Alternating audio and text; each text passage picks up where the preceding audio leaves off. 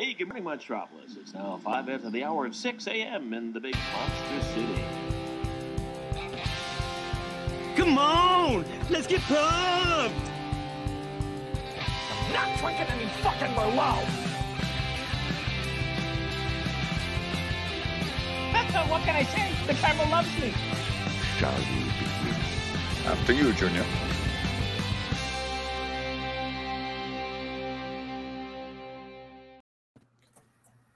Hello, everybody. That was my Caleb Coho impression. Welcome to the forty-seventh episode of Logged It. Tonight we're talking about uh, something I'm very excited about. Uh, peek behind the curtain. Caleb Boatman came up with every topic that you are going to, to hear this month on Logged It. And uh, this is why, because he thinks of things that I wouldn't. Uh, this I love this idea. Voice, performances, can be animated movies, can be the regular movies, can be the the, the, the any movies. Uh, so very excited about this. Uh, looking forward to it. And we got a great panel uh, of uh, movie enthusiasts, but also, more importantly, sandwich enthusiasts. Brooklyn Vale is here. Brooklyn, how are you today, sir? Uh, I'm doing great. It's been a great Canada Day weekend. Uh, gotten out, uh, yeah, to do some stuff and then watch some movies. And, yeah, voiceover performances are freaking great. I feel like voiceover voiceovers were great for actors, especially in the pandemic, because they didn't have to leave their uh, leave their house. Yeah, they could just, just record and still make money. Yeah, absolutely. Uh, Joseph, you are also here. How are you doing tonight? I'm doing all right. Um, yeah, hopefully I, I'm hoping to make a list, contribute to the list by making it diverse, but also good. Fair enough. And as always, Caleb Boatman is on the show. Caleb, how are you? I feel like this has been the first time in a while you and I are back on the show together. Maybe that's not true, but it just feels... Two weeks, but it's it's... It's two weeks. I miss you, Tim. I miss you. uh, I need you now. More than words. Tim, do you want me to make the post the link?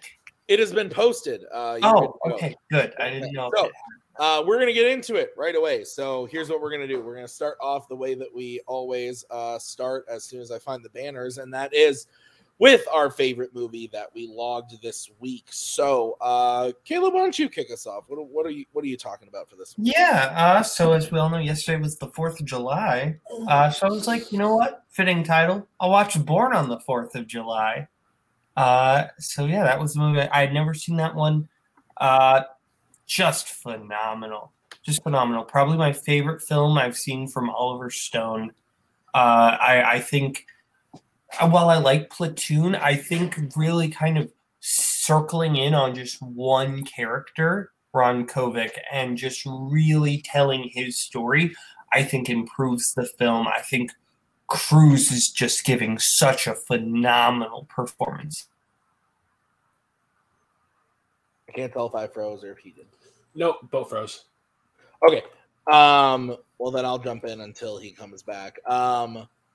I have not seen this. This is one of the few Tom Cruise movies I haven't seen. I'm actually, um, I'm just finishing up my uh, Ridley Scott watch uh, for the year, and I've decided that after I'm done with that, I'm going to hit all the Tom Cruise movies I've never seen. So um, I've already picked up quite a few of them, but Born on the fourth of July is one that I still have to watch. But I'm looking forward to it. I've heard only good things about this. Um, I'm hit or miss with Oliver Stone. I haven't seen a ton of his work, but the ones that I have seen, I'm kind of like, yes, of that.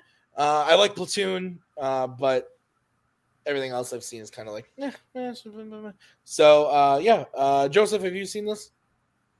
I have not. Uh, of the Oliver Stone movies I've seen, my favorite one is Platoon. Uh, but yeah, I do want to see this though. Okay, Brooklyn, have you seen this? Uh, I have not seen this movie, but I do love another movie where Tom Tom uh, Cruise uh, has a role in the military. Um, that might have gotten nominated for an Oscar at some point and then lost to uh, Unforgiven. Same, same. Why can't it what? Do you want answers, Tim? What is the answer? You you, you can't handle the truth. Oh, yeah, great fucking movie. Holy yeah. shit, yeah. Uh, all right, so let's move on. Uh, Brooklyn, what's your favorite movie you logged this week? All right, so my favorite movie that I logged this week uh, is a rewatch. I decided to throw it on, and it's uh, it just hits so it hits so much more in rewatch. Uh, it's Whiplash. Uh, so this is my favorite movie from the two thousand tens. It's probably going to stay in like my top three or like top five all time, uh, just because of the notes that it kind of hits. Um, seeing a, seeing a drummer kind of get, I see to, what you did there. Mus- yeah.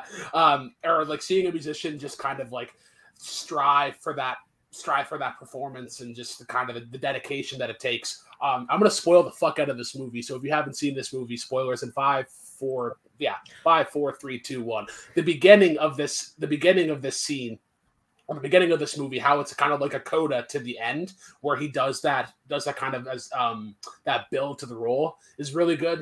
Um, I love a scene where it's the three of them and they're and they're trying to get that lead, that lead part uh, with like the double time jazz, and they're there. Like J K Simmons is like, you might, you guys may as well get a coffee, and it's like. like five hours later, and they're still going. All their hands are bloodied, and there's just, you see that level of defeat every single time. Um, I have had bosses similar to J K Simmons, not to that level, but kind of share the same ideas that like, like the worst thing that you can say is good job. And that like, you know, you need to give a little bit of that kind of kick in the ass. Um, It's a much, it's a, it's a very dated way of kind of like coaching and management, but it, it weirdly works because it, it makes you like, like when you get to the end, end of that movie and you see Miles Teller, like he's finally playing Caravan, and then you see him mouth to J K at one point, like, fuck you. Like everybody wants to do that at some point, and it's, there's something very satisfying. Um, yeah, I, I fucking adore this movie. A great way for, I think, yeah, this was Damien Chazelle's, was this his directorial second? Second? Ah, yeah. Okay. But yeah, still great fucking movie.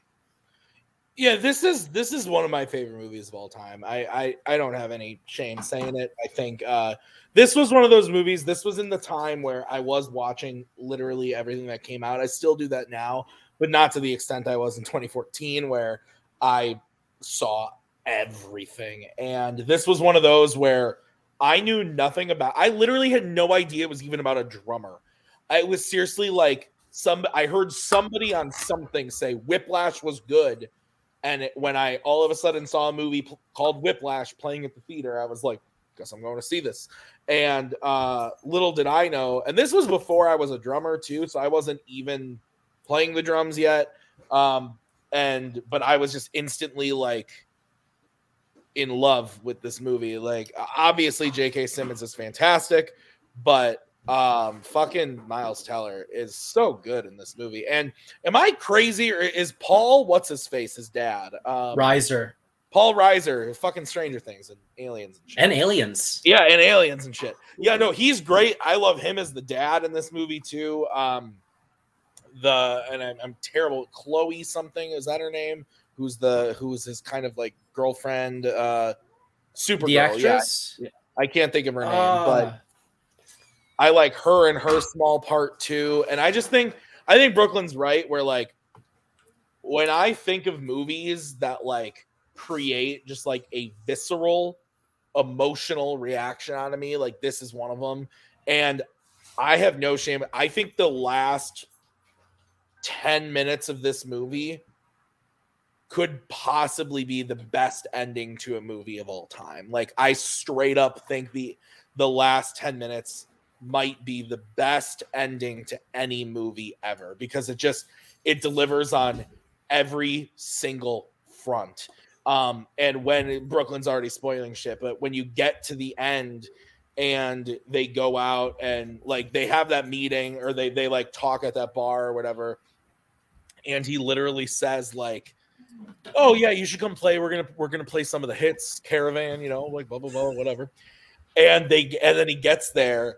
And J K is like, "We're gonna take you back to old time with swinging something." And he's up swinging, yeah.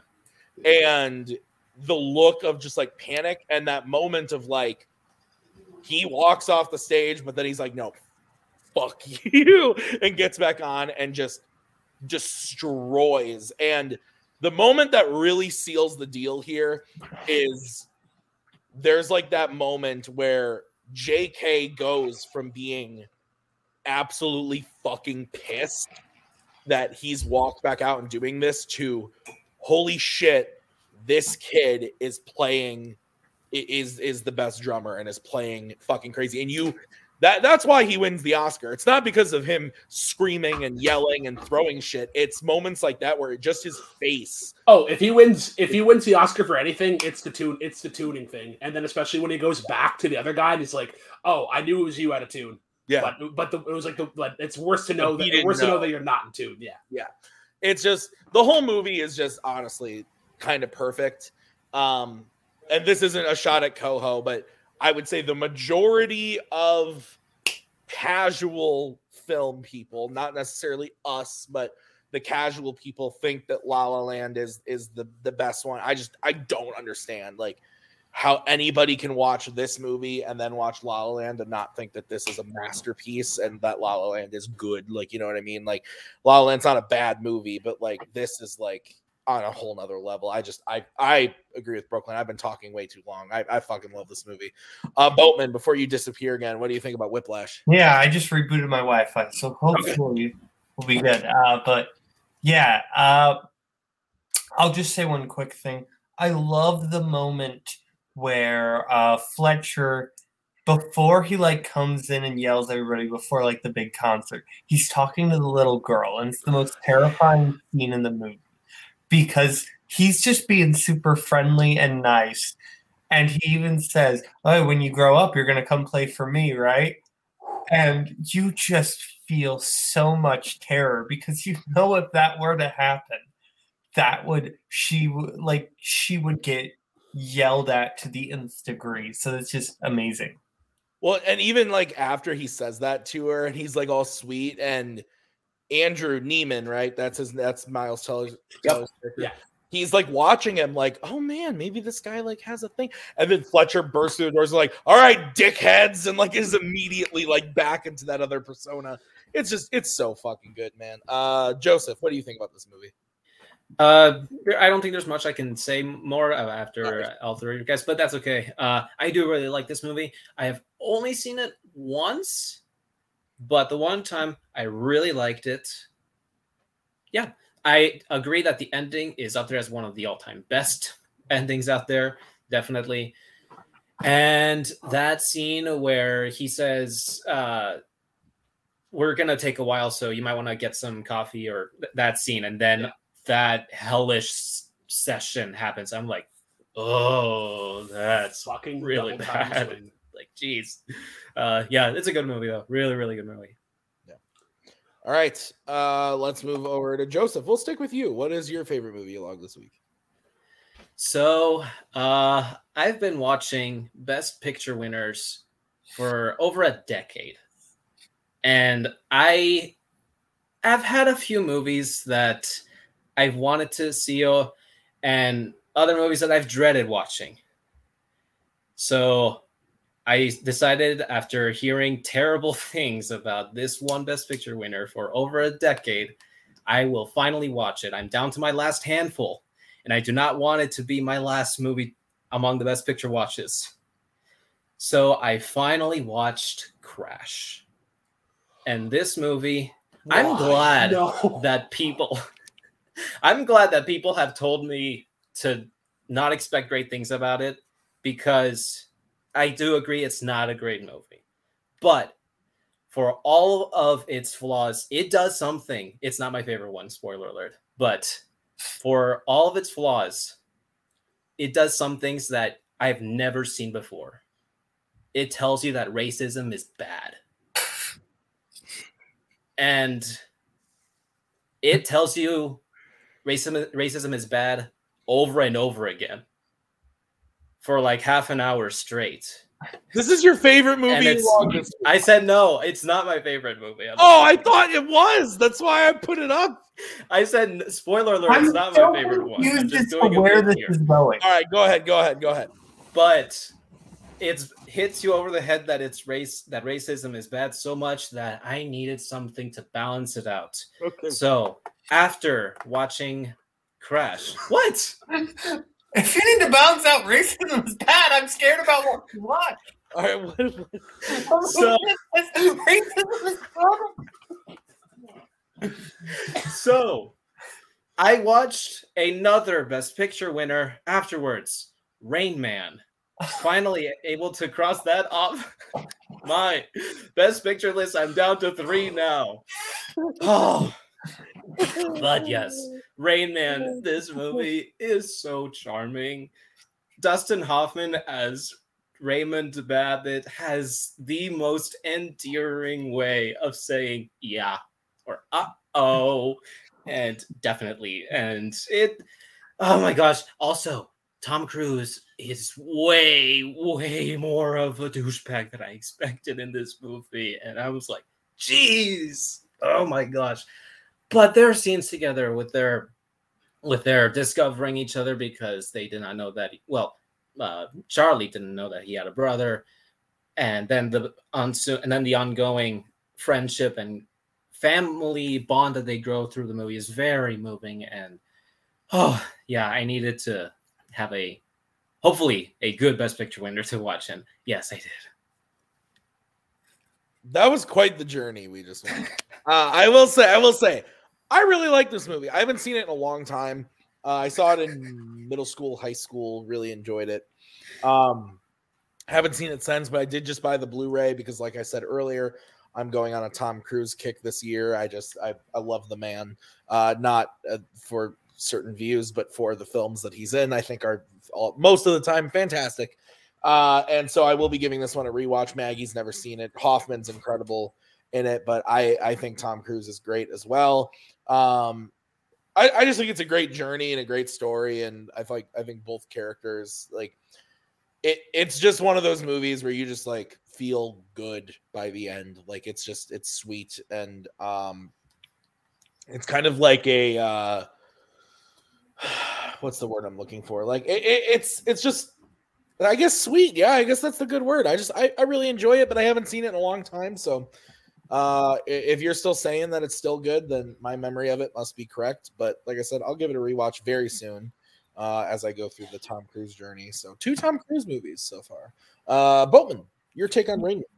Yeah, no, I really like Rain Man. Uh, I think this is just a great road trip movie on top of all the, yeah. you know, that like, yes, does it cover social things? Yes, but I think just at its core, it's, just, it's a road trip movie between two brothers, and I really like that. I think Hoffman is great. Is that me or is it him? No, it's Bowman again. Yeah. oh, no. no. Hey, Will. Brooklyn, have you seen Rain Man? I have not seen Rain Man, but Joseph talked enough about Crash that I should probably talk about Crash, because I have seen Crash. I paid seventeen dollars to rent Crash for a for a debate against Cody that I ended up losing. So fuck you, Cody, for making me choose Crash to think that I could win a point off of you. Uh, but yeah, Rain Man, uh, I would love to see it because uh, I would because lo- I know it has like a blackjack scene, um, and I, that'd be like a favorite. That'd be a favorite, like, Logged It sub sublist of, like, movies that uh, that accurately depict casino life. Um, but, uh, but like yeah. That. I like that. I'm idea. Sorry, Brooklyn. uh, all right. So let's move on to my pick, um, which I... Um, between two... I think I'm going to go with the... Uh, we, we've talked about it on this show, but I'm going to... I think we have, at least... Um, as I'm typing it out. So I'm going to go with a rewatch um, as soon as I can get it up. Oh. Do you want to come say something? Is that what you're trying to do? You can come on. You can come say Listen, something. I don't know how you do a show with a person that can't commit to being on the whole time. His internet sucks. And I'm going to be honest with you. As a ho- as a person, I don't normally get Tuesdays off. I wasn't invited to this show, which was the disrespect. But second, um, you made a post. I don't. I don't. I'm Cody. I don't add, answer posts. Hey, on welcome. I get, I get invited. I don't ask to be on. Okay, that's how this works. Anyways, um, but I've never had a journey to tell me that racism was bad, followed by the all-white movie with no racism whatsoever. It's crazy. It depends, but um, yeah. Feel free to stick around, buddy. I'd love to have you if you want to. Um, we're going to get what into... What even is the topic? What's that? Animated What's voice roles. Huh. Not even animated, just voice performances. Voiceover performances. Oh. Or, yeah, voiceover roles. Sure, uh, if you want me on, I'll be here. If not, I'll leave. I don't care. Boatman, who knows what's going on with Boat? Uh, so, my favorite movie I logged this week is a rewatch, but it is my favorite film of this year. Uh, I showed it to Maggie. She dropped the five stars. I basically just wept when that happened. Uh, I, I have decided now that this movie will just make me a blubbery mess every time. I've cried all three times I've seen it. I think it's incredible. It's everything, everywhere, all at once. Um, I just think it's just kind of perfect. Uh, the first time I saw it, I had a couple minor issues with the movie, and then when I rewatched it, had no issues whatsoever. Uh, and come on, Boatman, what are you doing? And then uh, maybe he's frozen again next time. um, I just... I think that the movie is, if you look at it just purely from a multiversal, like uh, sci-fi-esque movie, it works great. Uh, but then you get, it works perfect, honestly. It It's what Multiverse of Madness wishes it could be, if we're being completely honest. Um, I, I would go so far as to say I like this movie more than Spider-Man No Way Home, which is another multiversal movie recently. Like, I just think that I think Michelle Yeoh is fantastic. Um, Boatman, come on. Uh, Boatman, help me out. Who plays Short Round? Uh, Ke Huy Quan. I might be butchering his name. He's so good in this. It's he's so good in this. And uh, the woman who plays the daughter is fantastic. And that's the thing, is at the end of the day, like I said, the sci-fi stuff, the multiverse stuff is perfect. But then everything else, the relationships, the characters, like the actual like personal journey in this huge scope of a movie is so, so good. Um, it, it, it, I know I'm not joking when I say that I have been brought to literal tears every time I've watched this movie. I just, I don't want to oversell it because I know there are people that don't love it and didn't, it was, it was overhyped for them. Uh, but I've just got to be honest with myself, and there's no other movie this year that has made me feel the things that I have felt watching this movie. And like I said, it's two hours and nineteen minutes. I think it flies by. It doesn't excellent job of explaining the rules and the uh like contingencies of this of this story and this world and this multiverse, um and then just executes them perfectly. But I do think the the I I'm not gonna remember his name, but the actor that played Short Round and was in the Goonies and everything, who comes back for this as the as the um husband Waymond, I think he's he's so good. Um and if you know me at all, I I hate it I hate it when every time we talk about a movie, we have to say this person should be nominated or this. Like, I fucking hate that. But I am being so serious where if he doesn't get nominated for this, I will be pissed. If she, if Michelle Yeoh isn't nominated for this, I'd be pissed. Uh, they're both so excellent. And this is a movie that just like, I, I genuinely think everybody should see. I think there's something to like here for everybody, whether it's the family drama, the crazy action, the uh, over-the-top adult humor, what have you. I just, I just think the movie. It, I think, I think it's the perfect movie. I really do. Um, I we finished watching it the other day, and I said to Maggie, I was like, I don't know if there is going to be anything that tops this this year for me. I just, I, I don't think it's going to happen. The only thing that could maybe come close is the fact that Scorsese has a new movie coming out this year, but uh, that would be the only thing. Uh, Brooklyn, have you gotten a chance to see this? I have not. I'm kicking myself. I was going to go see it in theaters because I had seen review. I'd seen reviews from like Coho and Holtzman on Letterboxd, like raving. Am I raving frozen about it. Brooklyn freeze. Nope. Neither of you are frozen on my end. I'm good. Oh, then I'm then I'm geeking out. But go ahead. Okay, but no, I really want to. I really want to see this movie, and I want to, like, as soon as it becomes available for streaming in Canada, I want to watch it. Sorry, then I geeked out there for a sec. Uh, Boatman, you have seen this, I know. Yeah, let's hope that uh, I'm able to talk about it. Uh, yeah, uh, there are so many specific references in this movie to different things. And I love all of them. Like, it's so weird. There are so many weirdly specific references. But even if you don't get the references, this movie is, I, I really think it's a delight because it does through the multiverse, it's able to basically do like a bunch of different genres. And I think that works really well. Uh, everything that they do is great. I, I think this movie is awesome. Joseph, have you gotten to see it? I have not seen it yet, but I'm calling it now. You'll be pissed at the Oscar nominations that it will happen next year. Oh, it's yeah, it's not going to happen. But Cody, I have actually, I don't know. Have you watched this yet? No. So basically, my twenty twenty-two, like I wish I could go to the theater as much as I want to, but children suck. Listen, um, what I want to do is, well, I normally will watch a bunch of twenty twenty-twos at the end of the year. You know, the hope, the dream, the plan is to.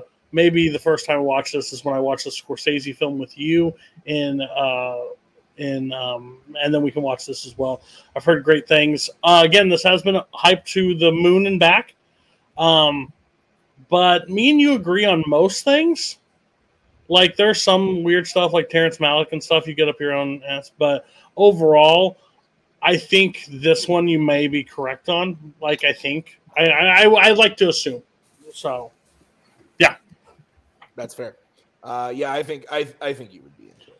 Uh, okay, so because my internet is now deciding to be stupid, I'm gonna go next uh, with um, my next pick for worst.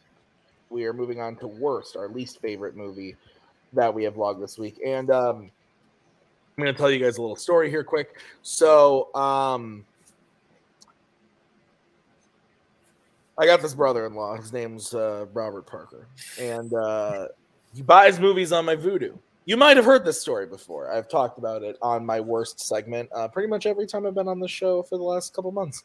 Uh, this movie, though, was not because he was studying for trivia. This was because in some godforsaken chat, am I still there? I feel like I'm losing it. You're slowly declining. No. Slowly declining. You can keep talking, though. Here I am. I'm back. Okay. In some godforsaken chat, Robert Parker was told to buy this movie on my Vudu and then watch it, and now it exists on my Vudu. Uh, it's called Wolf Cop. I don't know why it's on my Vudu, but Cody's uh, review said something about uh, another competitor and another thing that, yeah, no. So I'm assuming that's why, but um, I, I've seen things now that I can't unsee. Uh, this might be one of the worst movies I've ever seen in my life. So before I break out again, um, oof. Uh, Brooklyn, have you seen this? Uh, no, but I think I know. I think I know the chat that's being referred to. Uh, I believe this is uh, you, this is used as a fuck you movie uh, for certain Oscar bets. Um, I only hope that I can get Poggy Beach to that same level. Boatman. No. Okay, Joseph. Joseph, you're muted. Joseph, you're muted. Okay. We'll just yes, I am. Double no. Racism is bad. Cody, yes, it is. You- Oh yeah, um, so I was the first one to get this movie, um, and um, a movie is a is actually a, an insulting word to use for this film, uh, this thing, this side project. This honestly, I don't give a lot of half stars. I think you have to royally piss me off to a level that is unforgivable. Um, Chance Ellison is um, in like the ultimate pits of hell. For this choice, like I've seen, I think, I think again, I'm not a movie trivia. I do not need to be corrected in this world. I will let it be known. But there's a movie that came out in two thousand ten called Wolf Man, and I'm pretty sure it had Anthony Hopkins and Benicio yes. del Toro. Is that right? Yes, that's yes. correct. Okay, I have seen people turn into the Wolf Man. What I have never seen is what happens to the genitalia of the wolf. Wolf. Wolf Cop tells you what happens to it. And if you're a male or identify, that is the most painful scene in film history that I, I have see ever seen. I still can't. Um, it is, it is, it like people are like, it's a B movie, it's fun. This is an F movie, it's an abomination. I'm sorry you had to watch that, but yeah, I'm pretty sure the pu- same punishment happened for me. Yeah, it was a wild time. So, yeah, sorry you had to live that. It was not a good time. Uh, Brooklyn. And it happens quick. It happens like eighteen, like eighteen minutes in. He does the. Oh piece. Yeah, and the it's movie. It, the the best part of the movie, an hour and eighteen minutes. So we were in and out, uh, but I still saw a two and a half penis. That's shorter than the apple. Uh, so uh, Brooklyn, your least favorite you logged this week. All right, so my least favorite movie that I logged this week. Uh, it technically went up on rewatch, but it's still my least favorite movie. Um. It's Doctor Strange in the Multiverse of Madness. Um, so what I don't like about this movie, I think this is where Feige, this is like the first Feige kind of fuck up. Um, because in like, like this movie alone is great. Like as a Sam Raimi movie, Raimi movie is it, it, it's great. I like the horror, like the horror elements of this. I think they do. I think they do a really good job with, um, with Scarlet Witch and kind of setting her up. Um, The scene where she's like, like that opening scene where she's just dreaming about her kids and just wakes up and is like, kind of has to go back to her everyday life. Uh, that hits home. Um, I know exactly how she feels and it sucks. But yeah, where I where this movie where this movie kind of fails is is just like as a pillar of the M C U. And I think I think there's a lot of like behind the scenes stuff where it just it doesn't really make sense. Where like this got pushed. This got pushed ahead of Spider-Man, um, Spider-Man No Way Home. So the the kind of the setup for America Chavez is kind of kind of screwed up because um, I think I think she was supposed to be in Spider-Man Spider-Man No Way Home, and then that's that's how they that's how they get everybody. But then they had to like scrap that, and then Ned has has a sling ring or whatever. I just think it's a disservice to her because I think if I think if these movies come out in that order. We don't get the we don't get the gripe of like, oh, America Chavez didn't really do anything in anything in this movie, um, and okay, I'm gonna spoil this again. I'm gonna spoil this again. So if you haven't seen it, I, Only, I sorry, I would maybe avoid spoiling this. It's it's pretty new. Okay, that's fair. Um, yeah, it's it's good on its own, but there isn't like a there isn't a ton that really happens. Yeah, I um I just rewatched this a couple like last week, the week before, whenever it dropped on Disney Plus. Um, I disagree with you saying that it's the first like big Kevin Feige fuck up, only because Disney Plus exists. But in, in the case of movies, like sure, um, I think a lot of the Disney Plus shows are pretty mid to bad, and um, I think that this is on the same level of those. Um, I don't think it's a bad movie. Um, at all. I actually, I quite like it quite a bit. Um, and upon rewatch, I agree with you, Brooklyn. I actually upped it uh, a little bit. Um, when I watched it, I watched it five times opening weekend. So like I, my brain was like a little mush from like how much I watched it. So giving it some time, watching it at home then, um, was, it was a fun experience. I had a really good time watching it. Um, There are just, it, it's one of those movies, and I said this on the show, I believe. It's like the ending of this movie to me is like, like nothing.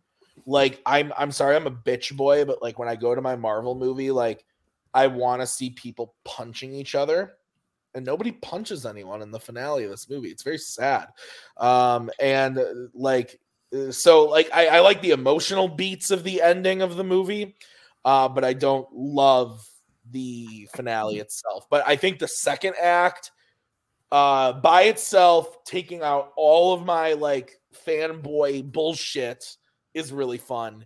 uh, I love the horror vibes. uh I love I, I love Doctor Strange as a character. I think he's he's great, and I love the Sam Raimi vibe in here. I also love that we now know that the eye uh in the octopus thing Uh, is somebody's eye in from the movie. I think that's a pretty fun little added tidbit that I enjoyed. Uh, but yeah, I enjoyed it. Um, anybody that tells me it sucks or they don't like it, yeah, I get it. I understand. Uh, but I, I had a good time. I'm I'm just more excited for Thor. If I'm being completely, I'm I'm so I'm so excited for Love and Thunder this week. Like, yeah. So. Uh, Boatman, have you you've seen this? I think you finally. No, I, I still haven't. Still haven't? It. Okay. I still haven't seen it yet. Okay. Uh, Joseph, did you see this? I have not seen it either. Cody, you're a big Doctor Strange fan, right? I I'll be honest. I'm probably in the community, probably like the first Doctor Strange a lot more than most. I I actually really like the character, and everybody's like, he's just Iron Man that can do like mystical things. Well, I fucking like Iron Man, so I'm okay with that. Um, this movie doesn't. This movie, when I left it, it was like I was like. I was justifying like an ex-girlfriend that I dated. Like, well, she wasn't so bad in these areas, and we had fun here, and we did the stuff here. Like, but at the end of the day, I don't love the film. Like, I'm not running back to it at this point, but I think that's not a bad thing overall. Um, because like, I, I think overall, if I had to be honest, I think Marvel since then has faltered a little bit in their, in their movies. I don't love most of the new ones that we've gotten. Like, I'm not in love with Black Widow. I'm not in love with Shang-Chi. I'm not in love with it. I hate it in Turtles. So there's like... And No Way I'm Home. Hit, yeah. Well, no. No Way Home is... No Way Home's my child. So I, I I love that. That's my childhood. That doesn't have anything to do with the M C U to me. But but I think it's just hard because we're all such a fatigue at this point. I think we're all fatigued. I, and I think, honestly, if you want to be true, I don't think it's the movie's bad. I think the marketing was terrible. I think the marketing screwed this movie up. I, I think it I think it presented something that we were never going to actually get and stuff, and people thought it was going to be the same, like, effect of. The reason Spider-Man works is because it brings characters that we know to the forefront, and we understand, and we have a connection to either Garfield was your Spider-Man or Toby was your Spider-Man. Everybody has the Spider-Man. No one has that with Strange at this point, so it doesn't have the same link or love that you need to have. The only thing this movie made me wonder and worried about is the future of the M C U. I think they made a lot of weird choices, a lot of weird things with character development, um, a lot of stuff when they bring them in, like the, the, the stuff. I'm just interested. But again, I mean, look at Feige's success rate as the M C U. There's no franchise that has ever even come close to what he's been able to do. So at this point, you're allowed a few give, like, mess-ups. It just happens. Like, you know, and there's still people walking around the Batman's a great movie. They're blinded, too. Like, there's there's just blind people out there. Like, overall, there's when you like something, you're in love with it, there's going to be the fanboys that tell you it's amazing. But at the end of the day, you got to tell the truth to yourself. It's not maybe as great as it is. Not things are going to live up to Infinity War Endgame. Like, those were twenty-two yeah. movies yeah. living to as in body. It's just hard to match that anymore. I think Nick said it really well. I think he said it in a recent fandom match. It might not have aired yet, so... um But he was talking, and he said, I wasn't even there. I was watching it during the edit, and he said that Multiverse of Madness is this phase's Iron Man two, where the movie isn't great, but there's some really fun stuff in it. And I think that is a really good comparison. We're like, Iron That's Man. That's a great comparison. Iron I, Man two is not a good movie. I want my blade. Well, is so much fun. Tony Stark himself is great, and I think that's a really good comparison. Uh, so I, yeah. I, I think that's kind of where we're at. But we're no Mike. I, what? I just, I just want my blade. I just want my blade. Oh, you're Jesus. Uh, He's Coho from two years ago, pulling the mic close to his mouth so we can all blow our eardrums out. All right. Uh, Bowen, we're on to you. Your least favorite movie you logged this week. Uh, I technically speaking didn't watch it this week, but I logged it this week, so it counts. Uh, I'm going with a film from nineteen seventy. Uh, this is a film starring Barbara Streisand and George Segal, and it's called The Owl and the Pussycat. The whole premise of this movie is that Barbara Streisand is annoying. Oh, Isn't boy. that funny? Isn't that funny? It's Barbara Streisand being very, very annoying and George Segal getting annoyed with her. And that's the movie until then he's not annoyed with her and they end up together. Spoiler alert for all you Owl and the Pussycat fans out there. Anyway. Uh, yeah. No, that was the spoiler. Was the anyway. I, I know. I know. Joseph just still took his things off, so he's frozen now. So no.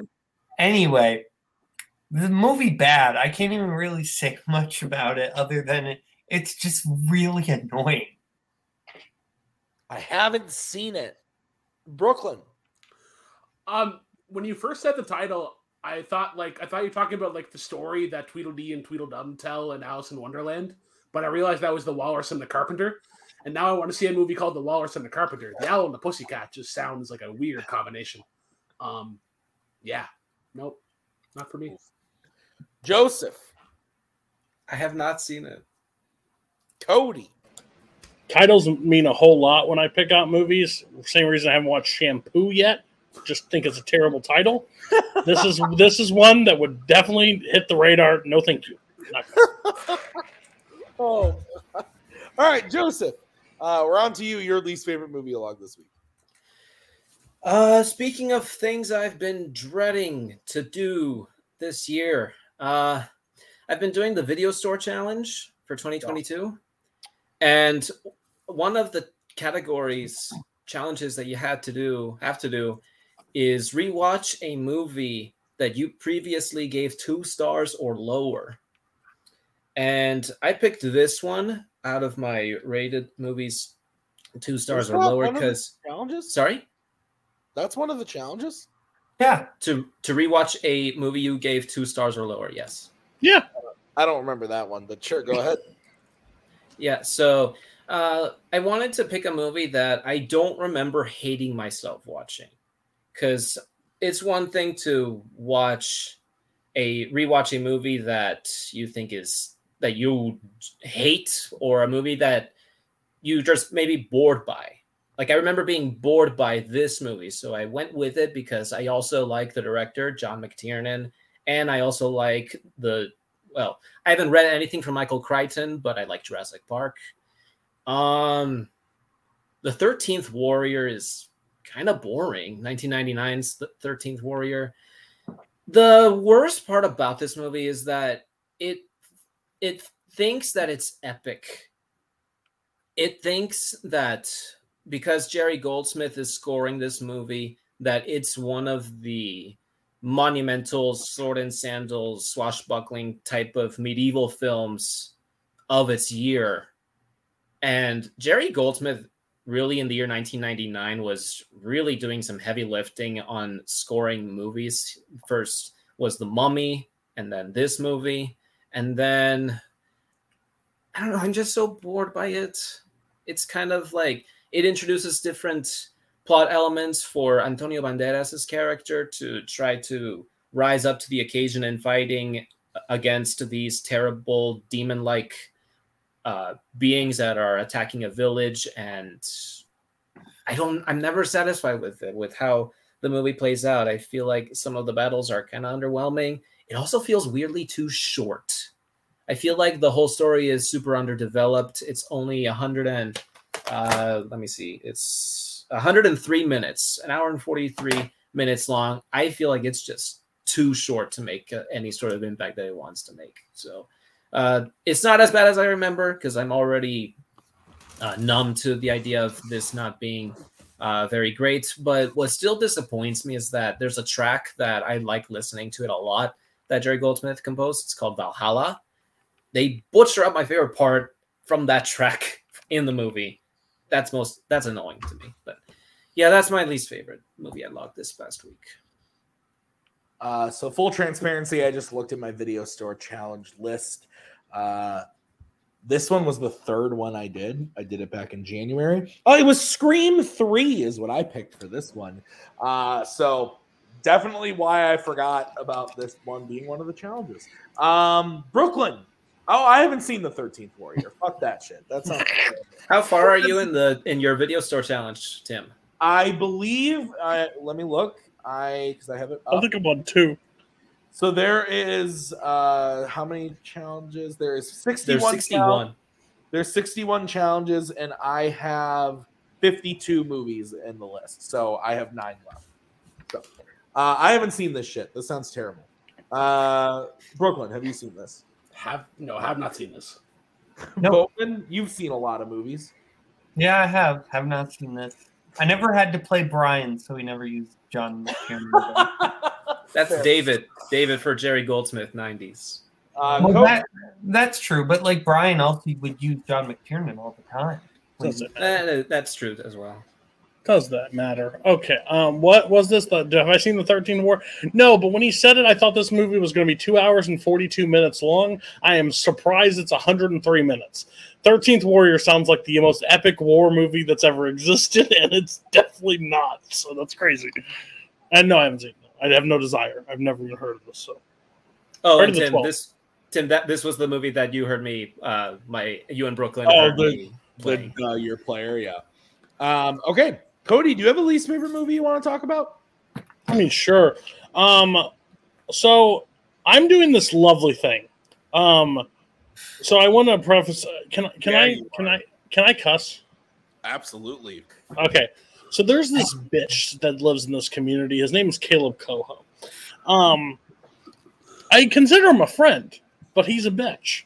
I agree. Um, so he does this thing where he. He came out with his fandom rankings. Every fandom movie ranked. He hasn't seen that. There's no rhyme, reason, understanding anything of this list. It makes no sense. Um, not just from like a film like standard, but like how he gets to rank stuff. He has things that he watched when he was probably like six years old. And then he watches and he has something that he watched at two times speed ranked higher. So me, I said I can't live with this. I have to do this. So I'm going chronological. I'm going by release order. I'm going basically Tim's letterbox. one hundred three, four hundred forty-three movies. It'll probably be like four fifty by the end of the year. I'm going to by release order. So I've watched a lot of fandom films. Right now, as we sit here tonight, I have watched thirty-five of my list since I started this. What? A week and a half ago, two weeks, whatever. Seen thirty-five. I could talk about um, Beneath the Planet of the Apes or Batman sixty-six. Listen, your nostalgia classics, that's hot garbage. Stop it. That thing is terrible. Or I could talk about two-hour Fantasia that I wanted to literally um, smack myself in the face with a bat. Um, but I'm going to talk about a movie that I was passed off as something that I it just wasn't true. So my favorite movie I would have talked about was Mary Poppins. I think Mary Poppins is one of these movies that we do not deserve in this world. I think it's just pure joy and happiness, and there's it's crazy. Then there's a movie that came along in the seventies with the same exact team and put out Bedknobs and Broomsticks. Now, I want to apologize to the runners of Fandom Fights because I would sit there and be like, guys, you're doing live action. Where's Bedknobs and Broomsticks? Where's Bedknobs and Broomsticks? I'll tell you where Bedknobs and Broomsticks needs to belong. In the garbage. This movie is terrible. There's a football scene, yes, I'll use the soccer term, that lasts so long, and it's supposed to be funny. It is miserable. Portobello Road is a song that they sing. And I was just told last night that in the director's cut, it is longer. And I already thought the song was way too long. Mister Banks deserves better. The animation deserves better. Angela Lansbury deserves better. Like, oh, this movie. I tried to put this into terms, and people don't understand this, but if you've ever went to Walmart and bought the great value version of Pop-Tarts instead of normal Pop-Tarts, this was the version of Bedknob of Mary Poppins. It was stale, no flavor, awful, and you hate your parents after you did it. I think I've watched this movie more times than I watched Mary Poppins when I was younger. And to top it all off, there's Nazis in this. There are Nazis, and they're not Illinois Nazis, and they're not even Raiders of the Lost Ark Nazis. They are just terrible, boring Nazis that don't get to pay for any of their crimes. This movie is terrible, and it's pissed me off. Yeah, it's not good. Um, I think that the... I, I have it rated as a three right now. I must have been drunk when I watched it. I've only seen it the one time. Uh, I think I gave it a two-star because there's still some, like, a little bit of happiness. But, like, overall, it, the, the, the team that put this together should have known better. My dog's pissed. Um, I do think that some of the visual effects are very good. Um, not necessarily the animation, but the visual effects with like the knights and like the, the armor and that type of stuff, I think is, is pretty good. Um, and Angela Lansbury is fantastic. That doesn't mean that like what she's given is great, but I think she's very good. Um, I don't, I don't hate this movie the way that Cody clearly does, but I, I don't, I don't like it. But to be fair, I also don't love Mary Poppins because I'm a cold-hearted asshole. And uh, I know that that is one of Cody's favorite movies. So it makes sense why you have the same team who makes Mary Poppins make this movie. And it makes sense why Cody doesn't like it. Yes. Sorry, my last thing. Two things I hate in film. One, children. Children suck in films, and they should really just stop casting them because these kids are god-awful. Like, there's some good kid actors, but most of the time they're terrible. I have three of them. Let me tell you, they're bad. And the second thing is, if I didn't watch this in order and watch Mary Poppins first, this wouldn't be such a kick to the balls that this one is at this point. So I think that's why I'm so angry about it now. What? And I'll also, rest I- my case. I cut out when you said what your favorite of the week was. What was it? Mary Poppins. Oh, fair. Okay, great. Uh, okay, uh, Brooklyn, your take on Bedknobs and Broomsticks. I have not seen this, but I think this I think this belongs in the conversation of greatest V H S covers, because you just see them like on the bed, and it's like the whole family or whatever. And I think I'm sold on that cover alone, but I'm glad that I haven't watched it for that reason. I, I like that as a as a thing, the V H S cover. I, I'm I'm into that. Uh, Boatman, look, okay, I get I get why Cody hates it. Get why people hate this.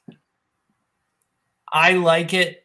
I don't know if that's a legitimate like, or I'm just it's just Stockholm syndrome with this movie, but but I like it. I I I have a good time with this one. I'm probably honestly, it's probably like the exact opposite of Cody. Where Cody loves Mary Poppins so much that he hates that this doesn't live up to it. I love Mary Poppins so much that I'm basically willing to eat the generic brand Pop-Tart. That's fair. Uh, Joseph. Have not seen it. All right. Cool. All right. Well, that's going to do it for the beginning of the show. We're going to jump into our um, meat and potatoes.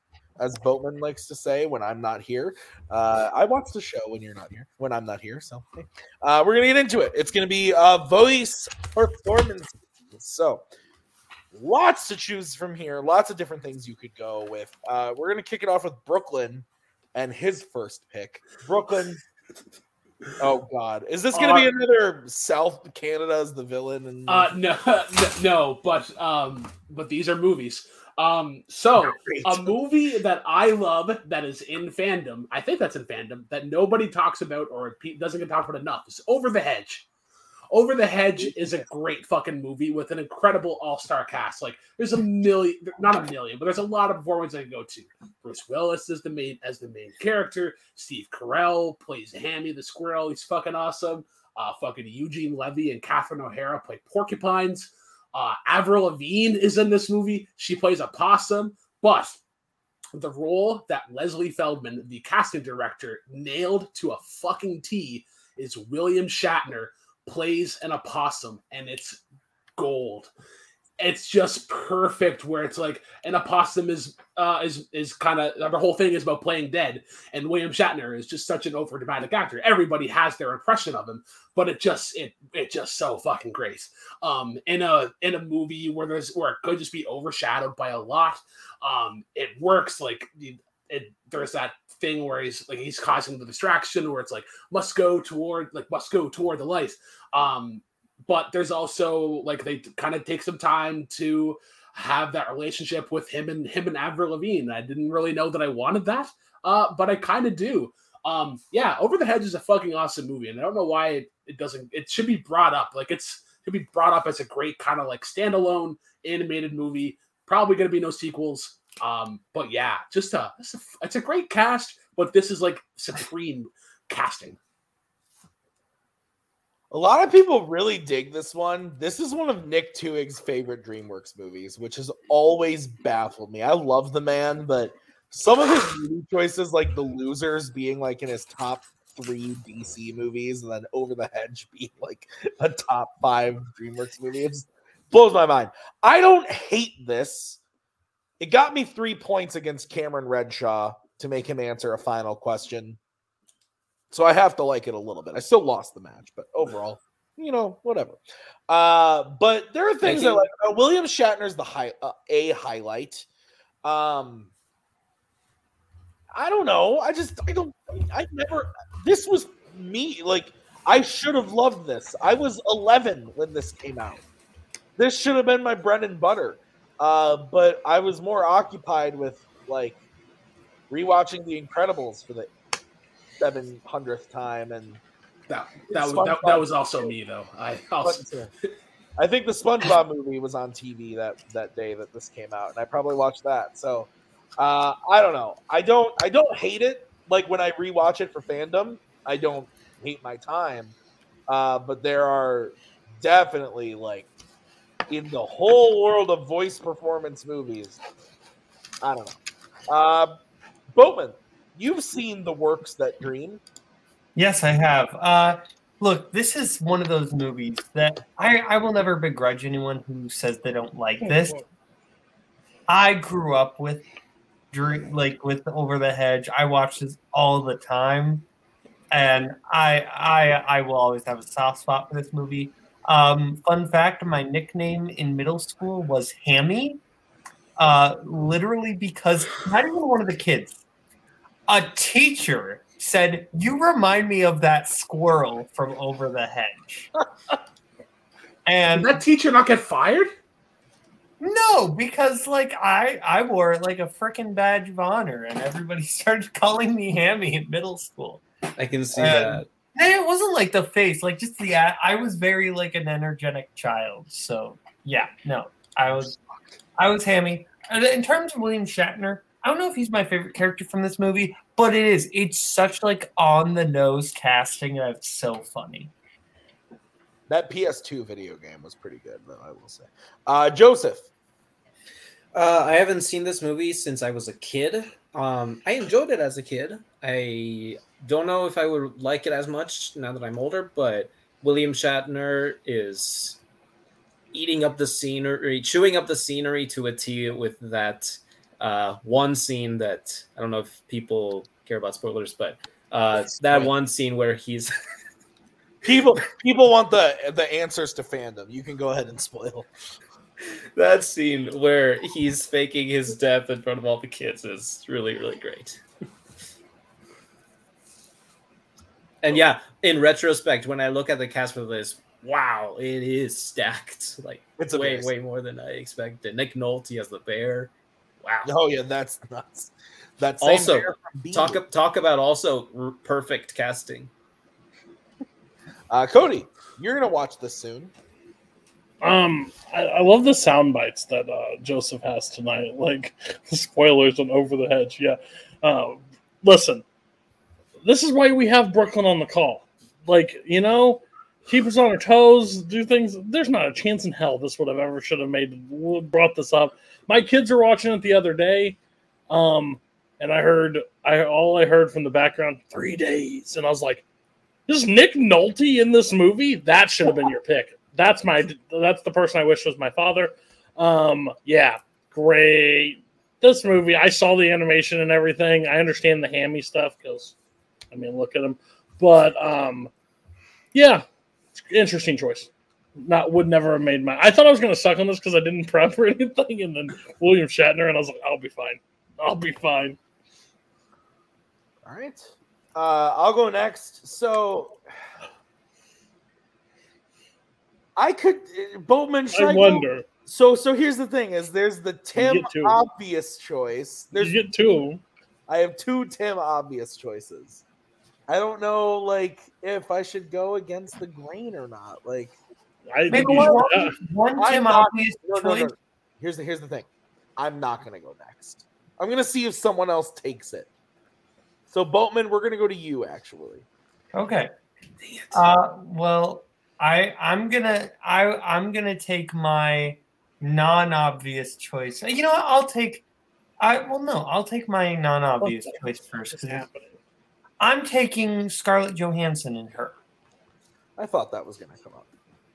Uh, yeah, I and we know how Cody feels about this pick. Um, but anyway, and Kirk, and Kirk, I, I do think this is a really good performance. I think that in terms of voice performances, she adds a lot to this character. I think it helps that she has Joaquin Phoenix to play off of. I will absolutely back that up.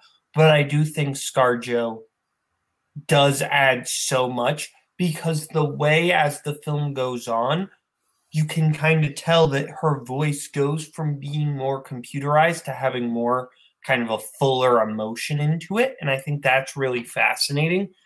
I also, I think that it really just gives like a full on character to someone who we never actually see. And I think that's fascinating. Um, I know that this was brought up as like on somebody's like best performances. Was it, was it, it seems like something Coho would do. Was it Coho? Mm-hmm. I remember watching it when it happened, but I don't, I don't, yeah, I couldn't remember if it was Coho or not. Um, I love, I love this movie. I genuinely do. I, I think this is a great film. I like ScarJo in it. I like Joaquin Phoenix a lot more. Um, but I think this is a great fucking movie. I haven't seen it in a really long time. I think the last time I watched it was maybe twenty fifteen. Uh, so I definitely owe this one a rewatch. Um, but that being said, like, the people that are like, she should have been nominated for an Oscar for her voice. Like, like cool, cool your jets. She's great. I love the pick because I, I figured it was going to come up. Like, uh, it wasn't one that I would have picked, but I, I'm happy it's brought up because I, I do love the movie. I think it's fucking awesome. Um, but yeah, just not, it, it, I, I don't consider it like one of the all time performances. And it's not because it's just like her voice or anything. I just, There's other stuff. I, I think Joaquin is is by far the standout in the movie, but it's a great pick for this topic. Absolutely. Uh, Brooklyn. Uh, I haven't seen this movie, but I can already like hear her voice, like just from like the clips and stuff. And uh, yeah, a nice out of the box picks. And I love, love the, love that kind of thinking for these kind of shows. Joseph. Haven't seen it yet. Oh, oh, that's surprising. Uh, Cody. Hey, ScarJo. Read this, slow it at the beginning, and then sound like yourself at the end. What are we doing here? No, not a chance. Like, there's n- how they're even close. Like, Joaquin Phoenix is the only reason that movie, like, well, he's good catalyst, but you could put anybody in that role to read those lines and do the same performance. No, weird. They're being, they're merging into one. Coho and Boatman are merging into one human being, I swear at some point it's happening. I had this opinion. You sound surprised when you say that though. Like they've they've been the same person for a while. I mean, me and Tim have been best friends for almost like what four years, and we're still different. I well, I think they're a little different, but yeah, no, I I, I hear I hear you. I'm not. Uh, he's gonna, he's gonna start wearing glasses. Go ahead. I'm not watching things on two times speed. I'm proud of you, but that's the next thing. That's true. That's a good job, vote. All right, uh, let's go to Joseph. What's your first pick? Uh, so I'm in a similar predicament. Do I go with an obvious one, or do I go with the non-conventional one? And uh, Boatman was not. uh, Boatman did not go the way that I was expecting, so uh, that might end up opening the door for me to go with another pick that I kind of want to go. Um, Disney villains can be very, very memorable. And uh, one of the most memorable ones for me, anyway, as uh, in, in any Disney movie, uh, is Ursula. Pat Carroll from The Little Mermaid is my pick for this one. Uh, she has this really great blend of being seductive, but also sounding like such an old and uh, vengeful hag. And the song, of course, the uh, Poor Unfortunate Souls is great. I don't know if she sang that, but anyway, she's really, really great. One of the best Disney villains, and Pat Carroll does a great job. Cody, what's your take? Uh, I this is one I thought about. Uh, instantly thought about it. I think some of the best voiceovers in like the you know voice characters or performances is in Disney movies, especially of the villains, and especially of that like run from eighty-nine to into the nineties. I think they're fantastic. Um, I think I think she has, she does, she scared the shit out of me when I was a kid. I had two older sisters. They loved Little Mermaid. We watched it all the time. I think that movie is kind of, I still think this movie, it doesn't give a good message, but overall that movie does not get enough credit for what it deserves. I think the, the character actor, like the voice acting in that movie is insane. And it's mainly, she's one of the best parts of it, because when she does those like gravel, like you hear just in her voice where she's like, it's great. Her song is fantastic. And then like, you know, body language. Um, but like, you know, she's like, and then she like tries, she gets you like, she can act sweet. It's kind of like, you know, back to like Snow White when the, the evil witch, like those different contrasts, like all in one character. I think she's fantastic. It's what I thought about for bringing it up. Good choice. I've never been the biggest Little Mermaid fan. I love Ursula. I think she's a fantastic villain, but like Cody alluded to, I don't love the messages the movie gives. I just, um, I don't know. I, I've never connected with it. My sisters growing up, I also, like Cody, have older sisters. I have three older sisters that all loved this Bless shit. Um, and I was always like, guys, Beauty and the Beast is far superior. What do you do? I will uh, agree with that. Yes, I'm always I'm always a Beauty and the Beast, Aladdin, uh, Lion King type of guy over the Little Mermaid, and uh, yeah, I just I, I've never loved it, but she's fantastic. Uh, the villain is I, I think Ursula's by far the best part of the movie, and I think Pat Carroll uh, it does a lot to make that work. So yeah, Brooklyn. Uh, yeah, I agree with you guys that Ursula is the best part, uh, best part of this. Um, she kind of reminds me of like how somebody would perform Megatron. Like it's very like very low and brooding, but there's something that kind of like wants to pull like pull you in, or there's something like she's trying to like like Joseph said, like trying trying to seduce you. I think I think what kills Little Mermaid is the songs. Their songs aren't that great. Part of Your World is not like a super super duper like I Want song, and then Under the Sea is fun on steel drums, and then that's about it. Wow. Can I come back in? No, you had your time. You had your time. Oh my god! I'm going to decide that, but that I, is such a trash take that I've ever heard in my life. That is one of the most garbage I, takes. I, I don't love that movie, but Part of Your World is a top tier Disney. The only thing that the song is what works in that movie. The movie does not work. The songs are what makes that movie better. Like the only song that everybody loves from that movie that I don't love is "Kiss the Girl." Oh, like, so good. Ugh, like, I, I like Part like of Your that. World and, and Under the Sea are fucking slapping. Under the Sea is so good. Uh, Bowman, uh, you you continue this. Yeah, no, uh, I I think that Pat Carroll does a fantastic job. The way she performs "Poor Unfortunate Souls," I I don't I don't I wouldn't even say that. I don't find myself actively listening to uh, "Poor Unfortunate Souls" all that often, but I can't deny that the performance on the song is just phenomenal. Okay. Uh, I will. I yeah. I, I I looked it up because I wasn't sure about it, but yes, Pat Carroll does sing the "Poor Unfortunate Souls" for the movie. So yes. Uh, Cody, go ahead. You have a pick. Oh, I really want to just pick Sebastian. um. Uh, just so I can talk about his films. Um, but. I mean, I, I don't know what you guys are battling through. You're like, oh, the obvious one. I'm going to pick mine right out of the gate. I'm doing Jeremy Irons as Scar in, in Lion King. I don't feel like there has been a be- – I stand by it. I think he's the best villain in Disney movies. I know there's qu- qu- questionable ones, like some could put in the same level, but he overall is a villain. Um, the way he talks calmly to people, to where he raises his voice, like how he just – he. He's so precise with everything he does. Um, sings seven-eighths of Be Prepared. He strains his voice at the end, and somebody else has to come in and pick the last line of Be Prepared up at the very end. But um, he does Be Prepared so well. It's one of my favorite Disney songs of all time. Um, and then on top of that, um, just like the Kill Him, like those little things. My favorite part of the entire his entire performance is when Simba returns to Pride Rock and he's like, no, it was like when he's trying to, he's backed into a corner, but like in, he's making Simba like question everything. they'll know the truth about you, blah, blah, blah. And he gets backed off into the end. It's just so, it's so good. Like, um, he's just, he's fantastic. His performance, I, he's so menacing.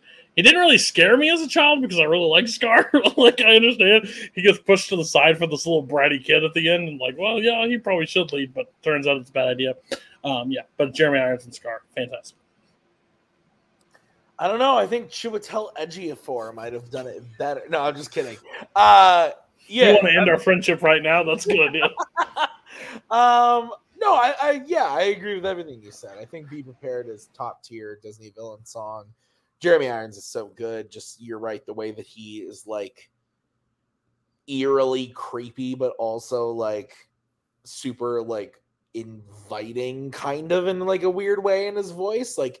And just the way that, like, he performs it, it's just, you don't get vocal performances the way that we did in, like, the nineties, like, where he's so overdramatic, but it works so well. Like, when he goes to Mufasa and to um, Zazu, and he's like, Simba and Nala, they're at the... And he's like hyperventilating. It's like so over the top, but it works so well because Irons is just, he's so good at selling it. Um, yeah, I mean, this is obvious for you, but it's a great fucking choice. So, yeah, uh, Brooklyn. Now, if you want to talk about a movie with incredible music, we are we are here with The Lion King. Be prepared. Just can't wait to be king. Fucking either version of The Circle of Life or Can You Feel the Love Tonight? Uh, yeah, it's it, it, it's great. I I love the kind of timid shyness that, that he gives gives at the start. Uh, and then, I mean, everybody everybody can kind of hear it, like, long live the king. Uh, and then, yeah, uh, Cody has trauma, and he gets down. Boatman. Uh, yeah, no, like, I, I think that just, like, you can hear the absolute disgust in his voice for just everyone. He just has contempt for every... I mean, the way he delivers the line, I'm surrounded by idiots. Like, you feel that. Like, that's that's Cody's M O. That's just Cody. Okay. Oh, no, Zazu, you made me lose my lunch. Yeah, I love this movie. I love... Jeremy Irons. Um, I considered also James Earl Jones as well, because they both own their roles to a T, and it's incredible. Yeah, I love it. Great pick. All right. All right. So I don't know if I'm going to be bending the rules or not, but I consider this a voice performance. The person is not seen on screen, and it is their voice coming out of a computer-generated image. It might have been motion capture, but I think it counts. Uh, and I think I'm going to start... I, we are traveling to the world of Middle-earth. I'm sorry. We do it every time. But I think I'm going to shock some people in that I, I'm going with Andy Serkis as Gollum, and I think his best performance as that character is actually in The Hobbit and Unexpected Journey. Um, I love The Lord of the Rings. That trilogy is, I, I've talked about it endlessly on this show and every other program, um, to the point where every fandom video, it's, oh, it's my favorite. It's Middle-earth. Uh, but this movie, I think, is actually Andy's uh, best performance in the role. I think that the technology by the time we get here is so... just fucking nuts and incredible, uh, the way that they do the motion capture. I think this is the best Gollum looks, but I just think the Riddles in the Dark sequence. The Hobbit is also my, my favorite book of all time. I, I, I haven't read it in a couple years, but from twenty ten to twenty twenty, I read it every year. Uh, and I, I love the book. It's my favorite part of the book is Riddles in the Dark. And I think they just, it's the one part of these movies that was nailed to the T from where the book was. And I think Andy Serkis crushes it. Um, and obviously part of that is like the, the motion capture stuff, but his voice so signature to the role. They, anytime you hear Gollum and it's not Andy Serkis. It just it feels weird. Um, I love the Middle Earth Shadow video games, but when Gollum shows up in them and it's not Andy Serkis, it's fucking weird. Uh, there's a whole game called Lord of the Rings Gollum that's coming out in September, and I'm scared. I'm gonna buy it because I'm a freak, but I'm scared. Uh, and so I just think that he's so excellent. He brings so much to this character. Um, and while there's definitely moments in Two Towers and Return of the King that I think are excellent, he's phenomenal in them. For some reason, I've just always attached myself to this Riddles in the Dark scene.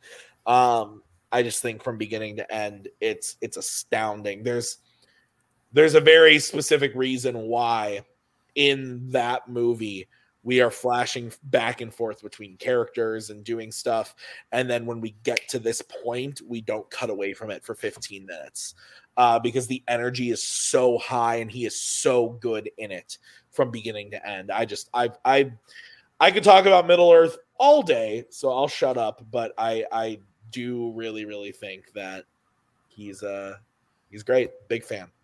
Uh okay. Brooklyn. Um, yeah, when you mentioned when you mentioned this character, I thought you were gonna go with um the Two Towers because I think because I think I think he's fucking legit in that in that like that scene where he's just looking at himself in water. It's when we call him with Smeagol. Um, I've only seen bits and pieces of Hobbit: An Unexpected Journey. Um, but uh, you were talking about games, and then I was like, oh yeah, Elden Ring came out this year. But Goll, it's kind of sad that Gollum doesn't appear in that game at all. And then my question for Tim. How how is Elden Ring as a game? Haven't started it. I bought it no. two months ago and I haven't played it. So I got to beat Lego Star Wars first. Fair enough. That uh, have a fun time with that. That's a, that you know very, how the story ends. Very hard collectathon. Yeah, I do know how it ends. Uh, I'm in, in the middle of episode five right now and I'm having a blast. Uh, Boatman, uh, the unexpected an unexpected journey. Yeah, I mean, I get it. I get it. I think that. I, I I would probably personally go like Two Towers. That's fair. Um, if I'm, t- but I, I get it. I think I think honestly, it's more about the, the lack of like Gollum in this one. Like he's in it, but he's not. You know, as whereas he's in so much the Two Towers, but it is it's a phenomenal performance. Joseph, uh, great performance. Not what I was expecting. Ori- not what I thought of originally when we thought of voice performances. Yeah. I was only thinking of animation. I'm but I, I can't deny that Andy Serkis kills this this role. It's it's great. And yeah, the I read the book. I did not read the Lord of the Rings books before I watched the movies. I did for The Hobbit when it was being released. And yes, that scene lives up to it. It is chef's kiss. Uh, Cody. If we if he loses, we eat the bag and soul. I think it's great. I I'm on the record. I think I like the first two of the Hobbit movies a lot. I really do. I I have so much fun going back to the world. I like uh, Unexpected Journey a lot, and I like Desolation Smog more mm-hmm. than most. Um, I'm that's what I'm really excited about. Like when I get to that part of fandom, that's why I started with this order because I get like the the really good stuff at the end. Like I'm really pumped for that. Um, like but Morbius. Like this, yes, I, I, I'm pumped to watch Morbius with you. But anyways, um, Andy Serkis in this role, I, I Two Towers is my favorite, but I agree with you. I really like this part. I, that, I think honestly, is the Riddles in the Dark is like top five scene from Middle Earth for me. I love that scene. I have a lot yeah. of fun with it when it happens. Um, just the wit, like figuring it out and like not. We know him beforehand, but if it was released before, like we don't know like that character at all. And it's kind of a freaky scene and he's like working his way through it. And he has at that time he has no like real like you know bravery or whatever built up in him. He's just gotta come off the kill. So it's a really nice scene. I really enjoyed that scene. I good choice. I didn't think about it, but um also I think Nick's giving you a lot of shit in the chat, which is just unacceptable. Well, of course, I would only I would only expect him to. Uh, so uh, I could I should have picked Jared Leto as Morbius when Morbius is all vampire-y. Uh, okay, so we are on to Brooklyn. Brooklyn, what is your next? Ooh, can't wait. All right. Uh, oh, yeah. Uh, I'm so glad that you brought Cody on because uh, because my next choice is going to be Studio Ghibli. Um, and I he was didn't bring go, me on. Uh, yeah, and I was going to go with him. I was because whenever I was doing my Studio Ghibli watch uh, last year and just going through the cast, like there's so many so many like great names that they grab just for these for these English voiceovers or whatever. Um, but I'm going to go with one that I think that Tim and Cody haven't seen, but I think you guys would really like. Um, so Michael Keaton uh, plays a pig pilot called Porco Rosso. Um, I've seen it. You have? Uh, I yeah. I think it's. I think I it's really okay. Um, I think you'd really like it. Um, there's a lot of things that he does in this that are kind of like. I think if you liked him in Batman, I think he. I think it's, there's kind of similar similar vibes. He plays this pilot, um, and it's kind of like set in like like it's kind of like a film noir. There's a mystery. Um, it's kind of like. If Michael Keaton went to do Batman, um, or, or, or like, the, like the Dark Knight Returns, because he has because he's helping out a like a little like a little redhead little redhead girl as well as well in this kind of similar to the like the, the Robin in that comic comic run. Um, but I think he's just giving the right amount of like charisma and charm and like there's like even his chuckle. I think it works kind of kind of perfectly with this. Um, this was also in a time frame where I don't think we knew where Michael Keaton was or like what he was doing acting wise. Kind of just fell off a cliff, and then uh, he showed up in Jack Frost or whatever that one where he played a snow. I man, I should have done that as a voiceover because technically he isn't in the movie; he just provides his voice. Um, he is in the movie in the first part. He died. Oh shit! Right. Oops. Well, um, but yeah, Porco Rosso is, is is really fun. Um, it's a really fun, really fun adventure movie. I think it. it uh, Studio Ghibli always hits the scope really well, but I just think I think it's another instance of just kind of perfect casting. Um, and he gets he gets to kind of do the kind of the old man tendencies now, where we see like retired actors coming back to do these like actiony kind of things. I feel like he kind of gets to get, get a glimpse of that early on in this. Bowman, what's your take? I, I, I like Porco Rosso, so I, I like this performance. I think Keaton actually brings a whole lot to the character, and I actually, I, I'd say that the movie would not work as well without Keaton. I actually think, because he has kind of exactly what you need, where just the right amount of like grumpy cynicism without going too far to the point where the character's annoying, because he's still just charming enough because it's Michael Keaton, and he still has like the the quest for fun where he's still like enjoying himself, and I think he finds that perfect balance. Joseph, what about you? Um, I was a bit on the fence of Studio Ghibli movies, not because I don't like them, but I was thinking I haven't seen I haven't seen all of them with their original voice actors. Would I don't know. I, I was uncertain about picking which side to pick if I were to use use any of them for the for this episode, because on the other hand, I know that some versions in the original Japanese version are would be better over the dubbed versions, but I don't know. I, I, I wasn't sure. But I was on I was on the fence on that, but I like it. I like Michael Keaton as Porco Rosso. I think I saw it in dubbed. I can't remember anymore, but uh, I th- it's a it's a good movie. I don't remember enough about the voice performance, is what I can say, I guess. Cody, Cody, you said you saw this. What did you? Yeah, um, there's a person from Canada that decided to dump a bunch of shit on us um, in a teams match. Ain't that um, fucking Tales from Earthsea, motherfucker? Listen, listen, I'm going to make this real clear for everybody. Um, if you guys want. Um, if you wanted Ghibli in fandom, Brooklyn ruined that chance very badly. Um, just to let you know, uh, because let me tell you, me and Tim hated this, hated this journey. Um, you guys, you guys did well in that round. You can't. Uh, the, the lady of the trash. Just um, because we did well doesn't mean we had a good time doing it. Correct. I think this was like one of the better ones that I enjoyed. Like, of the movies, I had the most fun with this one. Uh, my problem with Studio Ghibli is normally this one, I think this is why it's ninety minutes. A lot of them just overstay their welcome. They wait it's way too effing long um, about stuff I don't care about. Um, but, yeah, I mean, fine. I'm glad you put it on there because, you know, representation. I just think that, you know, like when Paul sees this, he'll be like, this is bullshit. Who watches the English dub? And then we're all like, fuck. So I'm glad that was you and not me. So. Yeah, that's fair. Uh, okay, so, and I haven't seen it, so I have nothing to say. Yeah, we scored. Uh, so, this was not one that I was required to watch for that match. So I did. Still I got watch to, Kiki's Delivery Service. Still have it. Just I, I got. To, I got to watch The Witch of the Waste or The Witch of the Trash or whatever the fuck I. Said. No, it is Witch of the Waste, isn't it? And it's I, Witch of the Waste, I believe, but we called her Witch of the Garbage. Oh my god. All right. Uh, so we are on to Boatman's next pick. Boatman, what do you got? Yeah, I'll get the obvious one. Robin Williams, Aladdin. Oh. Hmm. Yeah, I didn't think you were going to go there, but cool. Mm-hmm. Yeah, I mean, uh, in my opinion, the greatest voice performance of all time. Uh, I think that he just adds so much to the character. I don't think the movie works as well without the character of the genie, and I don't think the genie is the genie without Robin Williams.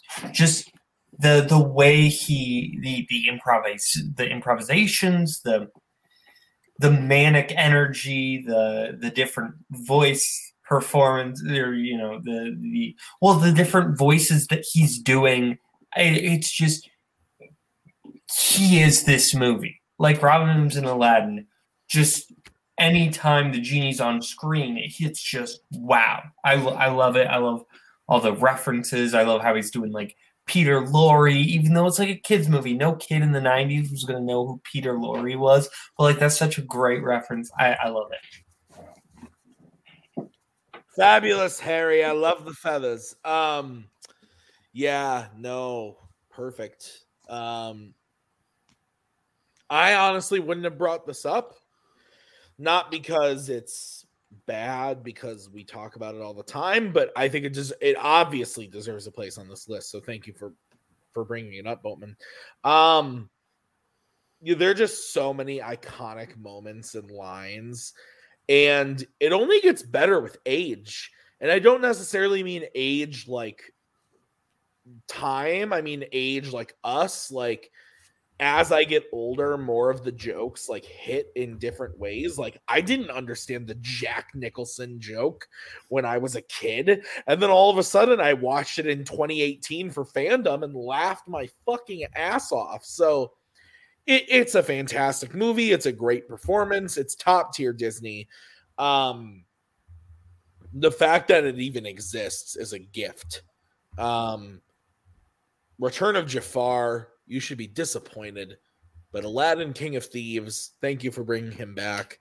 Uh, but this movie is epic, and he is he's great. He's great in everything, but this is we. There's not much to say. Uh, Brooklyn, um, I'm probably gonna misquote it, but I love when he kind of turns into Schwarz, Schwarzenegger, and he's like immense, ultimate power, teeny tiny little space. Um, But yeah, I mean, like a lot of it was kind of built on his ad-libbing and then the script kind of around that. Um, I, for a second, I almost wanted to talk about Robin Williams and robots because I think that's kind of the same thing, but it's more so him kind of playing himself. Um, but yeah, it's like it's been talked to death and it's great. Uh, Joseph. I'm afraid I'm going to misquote it too, but there's the one part where he makes the Oh, okay, here it is. He's uh, Aladdin tells him that you only have limitations to wishes. I love his reaction afterwards. He's like, uh, excuse me? Are you looking at me? Did you rub my lamp? Did you wake me up? Did you bring me here? And all of a sudden you're walking out on me? I don't think so. Not right now. You're getting your wishes. Down. I just love that short burst. It's like incredible and it's amazing. Yeah, it's a great movie. I loved it. Uh, Cody. uh, yeah, uh, Joseph just did a quote that I do in normal day life at work all the time. Did you rob my lamp? Did you bring me here? You're getting your three wishes. Um, Robin Williams made me love comedy. Like at the end of the day, I've talked about it ad nauseum. I think he made me love comedy. He made it like me be able to laugh. I still don't believe we have like all the footage from the cutting room floor of what he's did on this movie because I think he probably just ad-libbed for days and days. Oh God, yeah. Um, it's just fantastic. His performance. I was going to bring him up just because of, like, if I had to pick, like, the number one voice actor of all time, it's probably him in this movie for me, because he doesn't he doesn't just he is basically seventeen characters in one person. He does so many times, like when he does the Jack Nicholson, he's like, your kid, hey kid, like those moments, like when he does it, it's great. It's just those funny things, like, yeah. But I can't deny it. If you're gonna bring him up, like, yeah, do justice. And he's just insane. And if people don't stop shooting off fireworks near my house, I'm gonna lose it. Sorry. Midwest uh, sucks. America. To, to go off on kind of a tangent here, the crazy thing, too, about this movie is you take Robin Williams out of it, and it's still a great fucking movie. Like, arguably the most iconic scene in this movie, uh, A Whole New World, and he's nowhere to be found. But the music, like, Friend Like Me is an awesome song and so much fun. But my favorite song is before that is the uh uh I can't even think of what it's called now because I'm like tipsy. Prince but, Ali. Uh, one jump ahead. One jump. Thank you. Like one jump ahead of the front. One. Like there's one step ahead. On, what's that? Isn't it one step ahead? One step. One yeah, maybe I don't know. But I think it's one jump. Ahead. It's one jump. Oh, one okay. jump. It's definitely one jump ahead. It's there are so many moments. He's obviously, I think, are like for sure the best part of the movie. But my point being, the movie is just so good that even if you take him out of it, there are so many moments in this movie that I still love. And I think that's a testament to Disney and what they did for my bad these movies in the nineties with Beauty and the Beast, this, um, Lion King, Hercules, Hunchback, like they just they fucking crushed it from on and on again. It's it's not, not Tarzan. Shut, no, there will be no Tarzan blemish here. I, I, no I, Tarzan I, tarnish. Brooklyn, I got you. I like Tarzan. Okay, me too. Um, okay, so oh, that was no. Brooklyn. That was you. Boatman. Uh, no, that was Boatman. That was Boatman. Sorry. Okay, uh, let's go to Joseph. All right, this one's going to be my unconventional pick. Uh, I've been uh, watching a lot of, well, I had been watching a lot of films from different directors last year that I wanted to go over their entire filmographies. Uh, one of them was Wes Anderson. And for me, I know, Cody, uh, I realize he, I recognize that he's not for everyone, but for me, I think he nails stop motion. For me personally, th- those are my favorite stop-motion films, Fantastic Mister Fox and I Love Dogs. For me, the one actor that I always think of when I think of those movies is Bryan Cranston as Chief in Isle of Dogs for the deadpan tone that Wes Anderson does in the stop-motion films. I think I I really love Bryan Cranston's deliveries for whenever he says, I bite. But also when he talks about this, his story about the best thing, his favorite food, and how you can tell that he has some issues with him. I love his delivery. I think that it's something that maybe, maybe if the movie wasn't so divisive among Wes Anderson fans, it might be more noticed, but I, that's a role that I really, really love and watched relatively recently, saw it for the first time last year, and yeah, that's one of my favorite aspects about this movie. It is this movie divisive among Wes Anderson fans? Technically, yes, because more people love Fantastic Mister Fox, which well, deservedly yeah. so, yeah. and there's more. There's more like criticisms criticisms about how this movie deals with cultural norms and themes. Uh, I've only seen this movie once. I saw it in the theater with the Macaw, uh, and I loved it. I thought it was great. Um, it's not my favorite Wes Anderson by a mile. Um, I love so many more of his movies, more than this, but I don't think it's a bad movie at all. I think Bryan Cranston is one of the most memorable. Uh, honestly, granted, I've had a couple vodkas this evening, but I don't know who else is on the cast list of this movie. Like, oh, like, I can name you a couple. There's like straight up before you say any, Bryan Cranston is the one that I always remember from this movie. Like Chief, like I know you got your mainstays, like your Owen Wilson. Like I know he's in this, and like I uh, don't remember him being in this movie actually. Maybe so. Murray fuck is. me. So so there you go. So like seriously, like I have no idea, but um, I he's the one that does stand out always is Bryan Cranston. So I think this is a fantastic pick. I'm a Wes Anderson fan.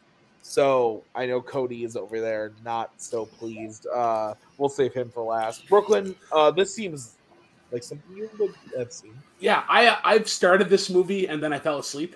Um, but you were talking about Wes Anderson stop motion, and I thought you were going to go Fantastic Mister Fox. And then I was going to bring up this fun trivia fact, is that in that movie, Mario Batali voices the rabbit. And if you don't know who Mario Batali is, the greatest thing to ever come out of America is a show called Iron Chef America. And Mario Batali is the chef that represents Italy and Italian cooking.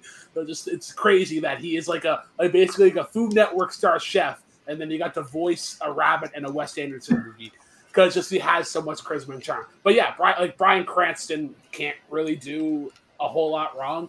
Um, I know that he had like he wanted a whole he went under like a whole different like pseudonym doing some like anime voice work, uh, which is like which is great. Um, but yeah, no, Isle of Dogs is definitely up my alley, but I need to finish it.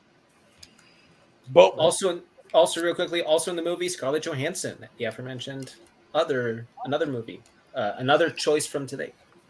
Yeah, uh, I I like Isle of Dogs. I liked it more on rewatch when I rewatched it recently. Uh, I think that excuse me, Cranston is probably the best performance in this movie. Um, voice-wise, I think he does get a lot. I don't know if he would necessarily make my pick, but I get it. It's it is a good performance.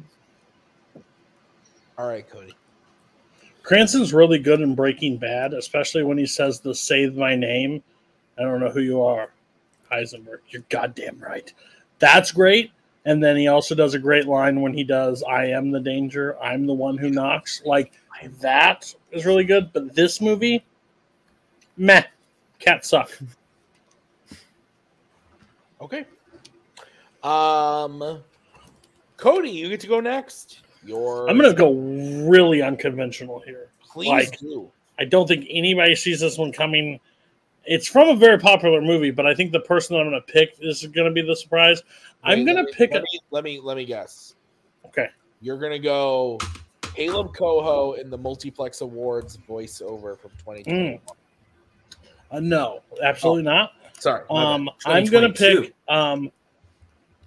No, I'm going to pick Estelle Harris, uh, Missus Potato Head from. Uh, Look at her.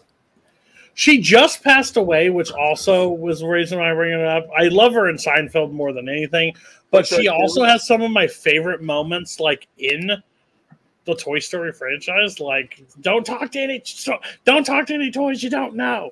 Unpack your hangry eyes just in case. Um, like she has just really funny moments. I think her and Don Rickles was play each other really well.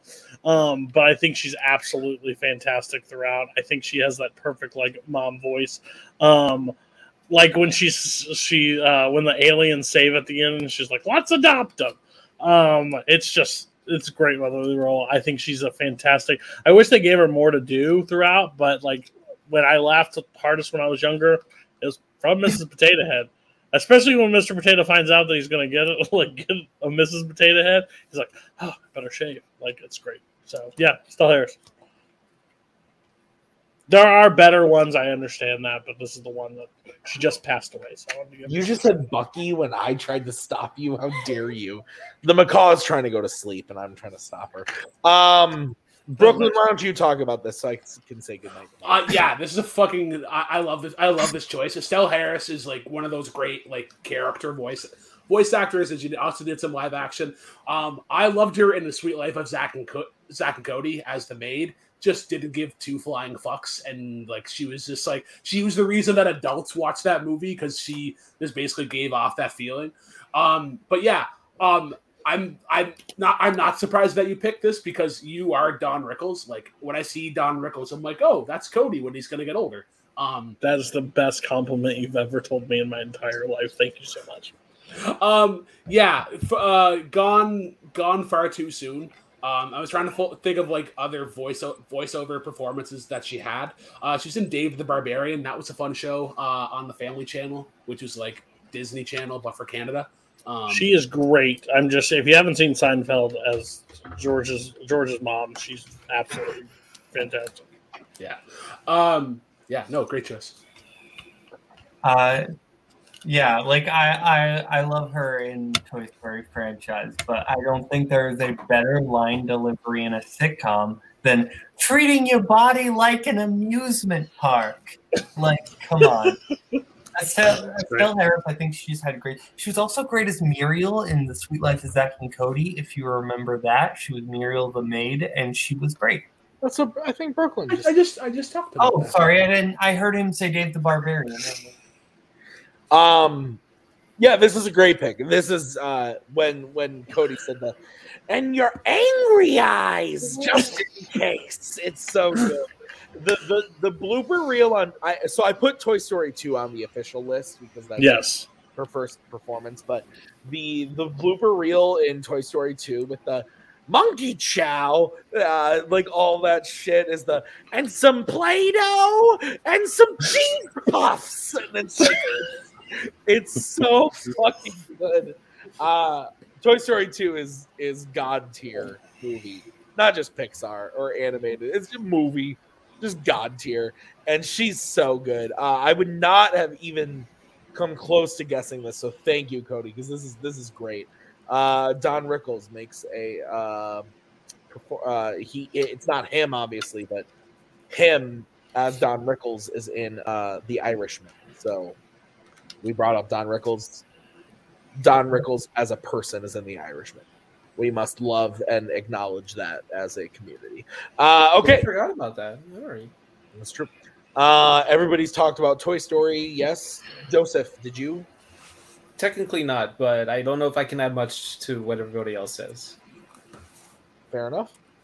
Okay. Uh, so I will uh, give my final pick. I'm going to go for the other obvious one. I thought Boatman might have done it, um, but he didn't. Uh, So I'm I'm wondering if uh, everybody knows what I'm gonna do, Boatman. No. This. Uh, yeah, it, it's Billy Crystal and Monster Incorporated. So you got it. Uh, yeah. So it. I've talked about this movie ad nauseum.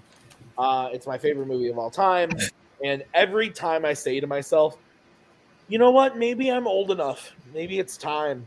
Maybe I like The Departed, or maybe I like Lord of the Rings more than Monsters, Incorporated. I watched Monsters, Incorporated and realized that it's just so special. Uh, and Billy Crystal's a huge part of that. Um, it, weirdly enough, my, uh, Sully is my favorite character, but I think Billy Crystal gives the best performance. Um, I think he has the best jokes, the best one-liners, uh, just the best moments overall in the movie. I just I, I love Sully and the Boo relationship way more. Um, but at the end of the day, I think Billy Crystal is by far the best performance in the movie.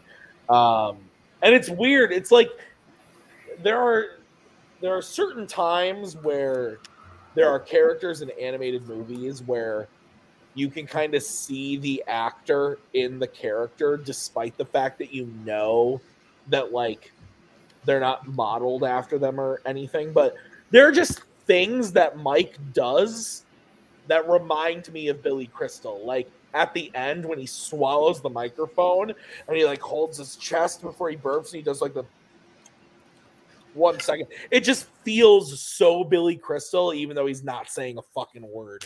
And that's a testament to the animators and the director and everything. But um, I just, I, there's so many Billy Crystal moments that are so good in this. And honestly, it carries over into Monsters University, where he gets more of the the spotlight in that movie. I think he's really great in that too, and even the the uh, sequel show on Disney Plus, Monsters at Work. I think Billy Crystal is really good in that as well. So, uh, just him as Mike, it's it's one of the best uh, voice performances in my opinion. He brings so much to the character. Uh, Brooklyn, what do you think about this one? Put the thing back where it came from, or so help me. Yeah. What? What? No, that's that's that's the name of our, the name of our new stage show. Yeah. Pull that thing back where it came from, or so help me. Um, but yeah, my mother's uh, in the audience tonight. My mom. yeah. No, it's uh, no, it's it's great. Um, I'll, another person that's in this movie, the person who plays uh, Billy Crystal's love interest, Jennifer Tilly. Yeah. Uh, and if you know Jennifer Tilly outside of movies, uh, she is one of the worst poker cash players ever. Like, she's lost a lot of money playing poker. Um. But yeah, Billy Crystal is is awesome in this, kind of his like his relationship with each character. Like when you were talking about him, all I could think of when he meets Ra, like Roz, yeah, wow, the old lady, like oh Roz, Roz my beautiful garden snake. Yeah, just how he kind of like charms her with that, and then yeah, uh, there is there's there's definitely some Billy Crystal isms, kind of like the fear and panic that Mike has, especially when they're leaving uh, the name of that fucking restaurant, and then they Harryhausen. Harryhausen's, yes. Uh, but it's yeah. impossible to get a reservation there. Sorry, I need to stop myself. Oh, it's okay. Oh, also, I would love to. We were talking about Monsters University, and I, I, I would love to have Corey on here at some point because he actually he prefers Monsters Monsters University over Monsters Incorporated. And I've wanted to have like you and him in yeah. on a call someday so that you can have that discussion. But yeah, you can already have that with Coho. Wow, well, uh, Monsters University, great fucking movie. So I don't blame anybody, but Monsters Incorporated is better. Uh, Boatman.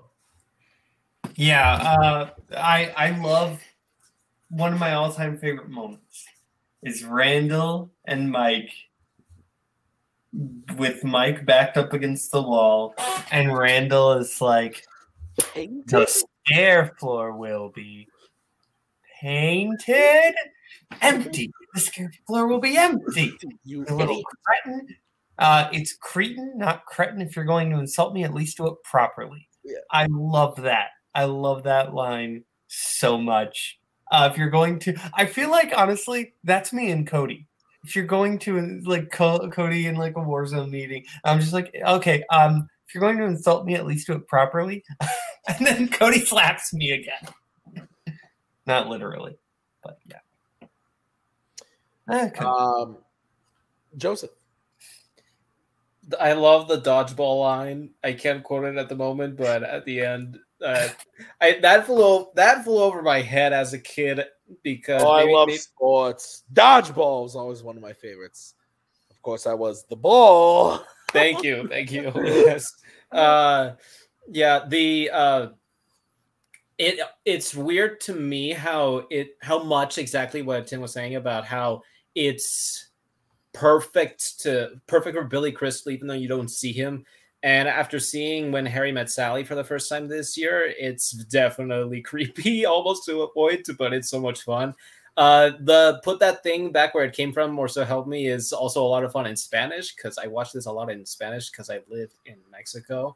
Uh, it's, uh, hold on, hold on, give me a second. It's, uh, pon esa cosa horrorosa y lloverás. And it's like, it's it translates literally to, Uh, put that ter- put that horrible thing back where it came from, or you'll see.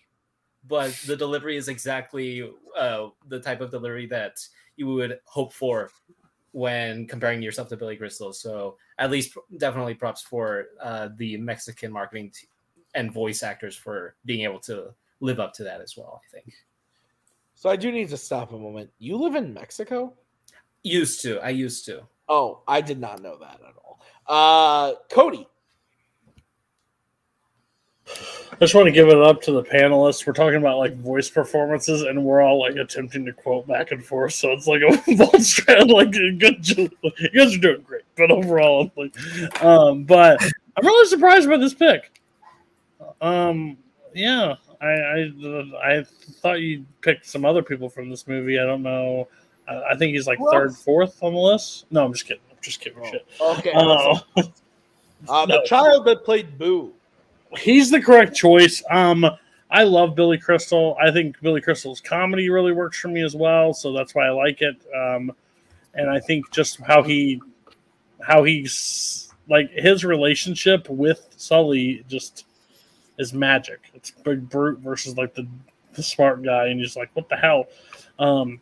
Basically, he's more fit to do the job than Sully, and, but he doesn't have the ability, so he has to do everything else. But, um, yeah, great choice. Um, I wouldn't expect anything less. So you lived up to expectations.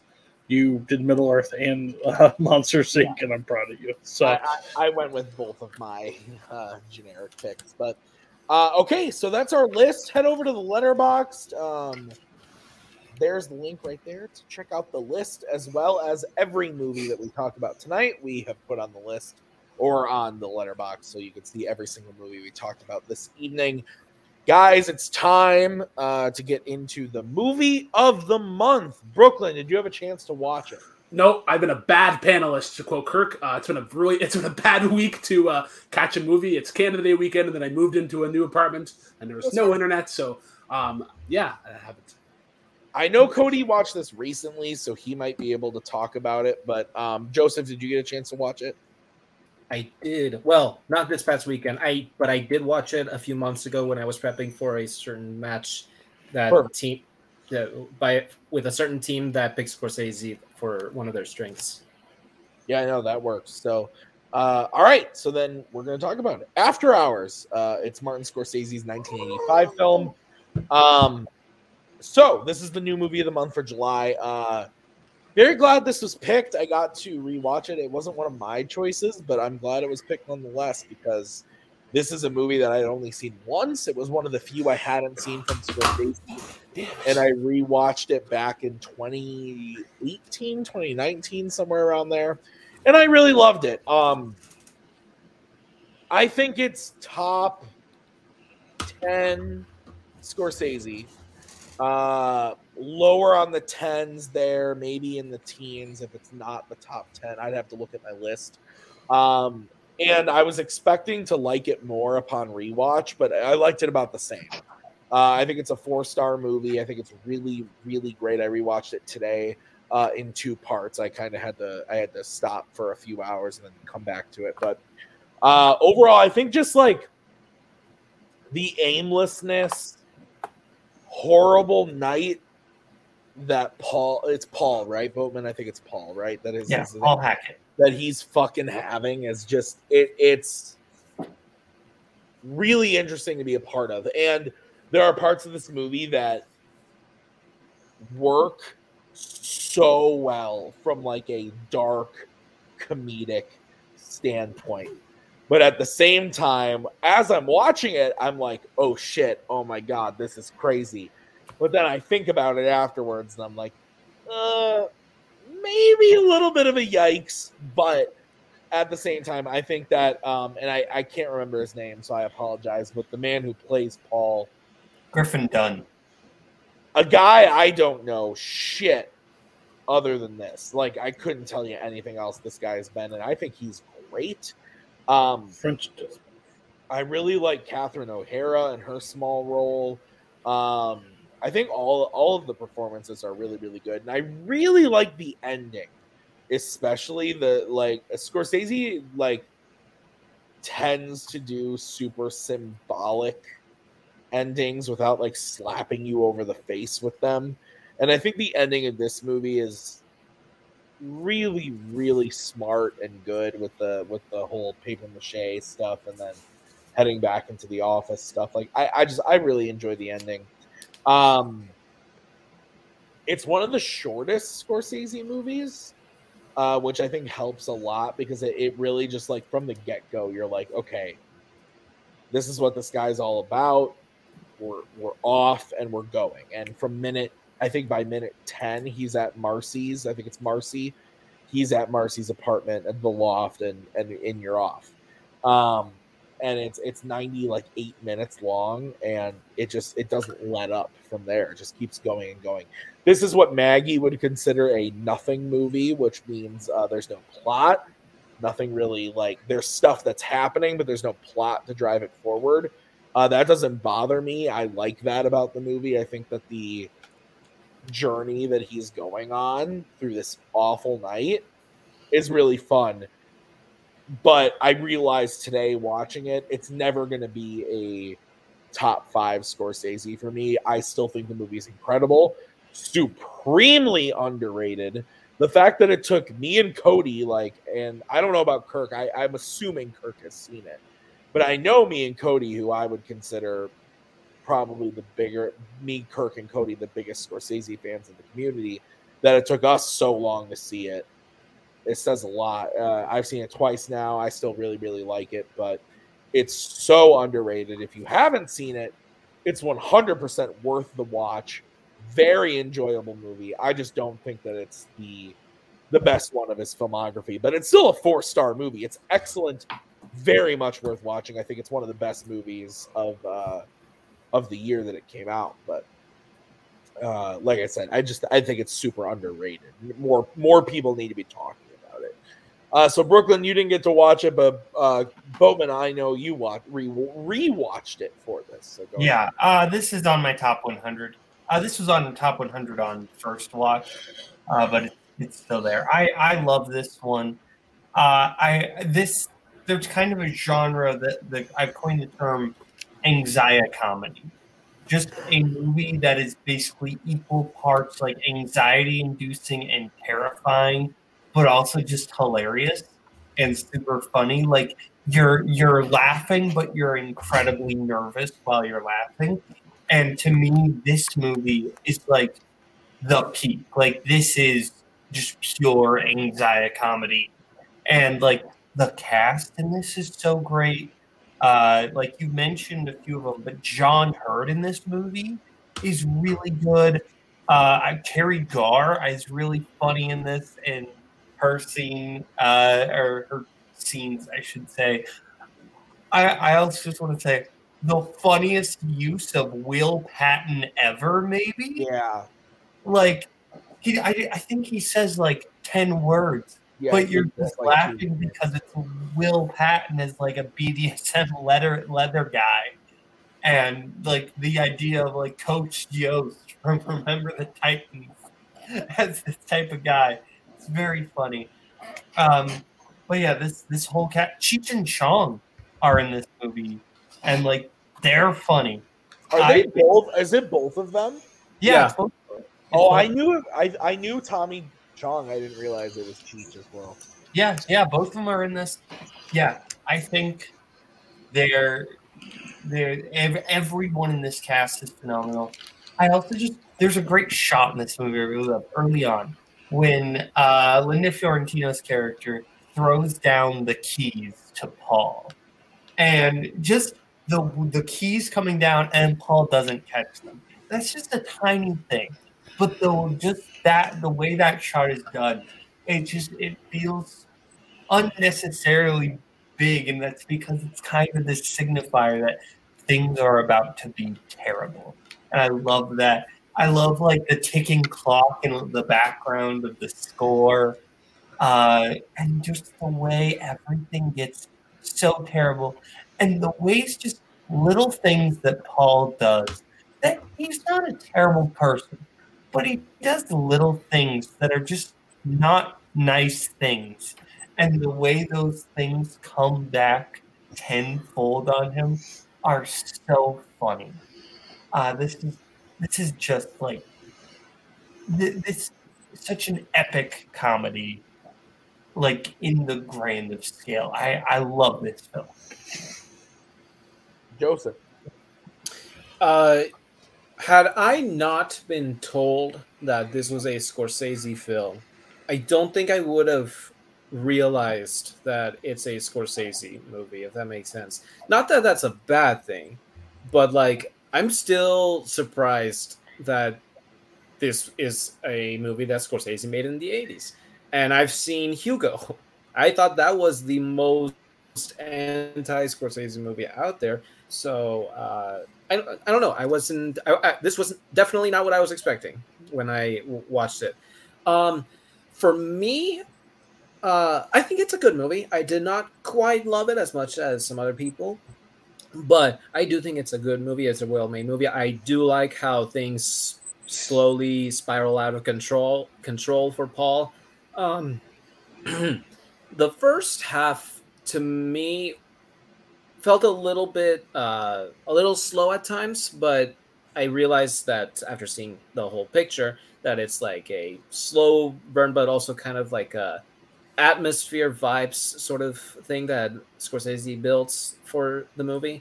And then later on, when uh, after the after the Terry Garr stuff in her apartment, then I see things slowly go out of control, and I'm like, oh, oh, oh, yikes. I would hate to be in Paul's shoes right now.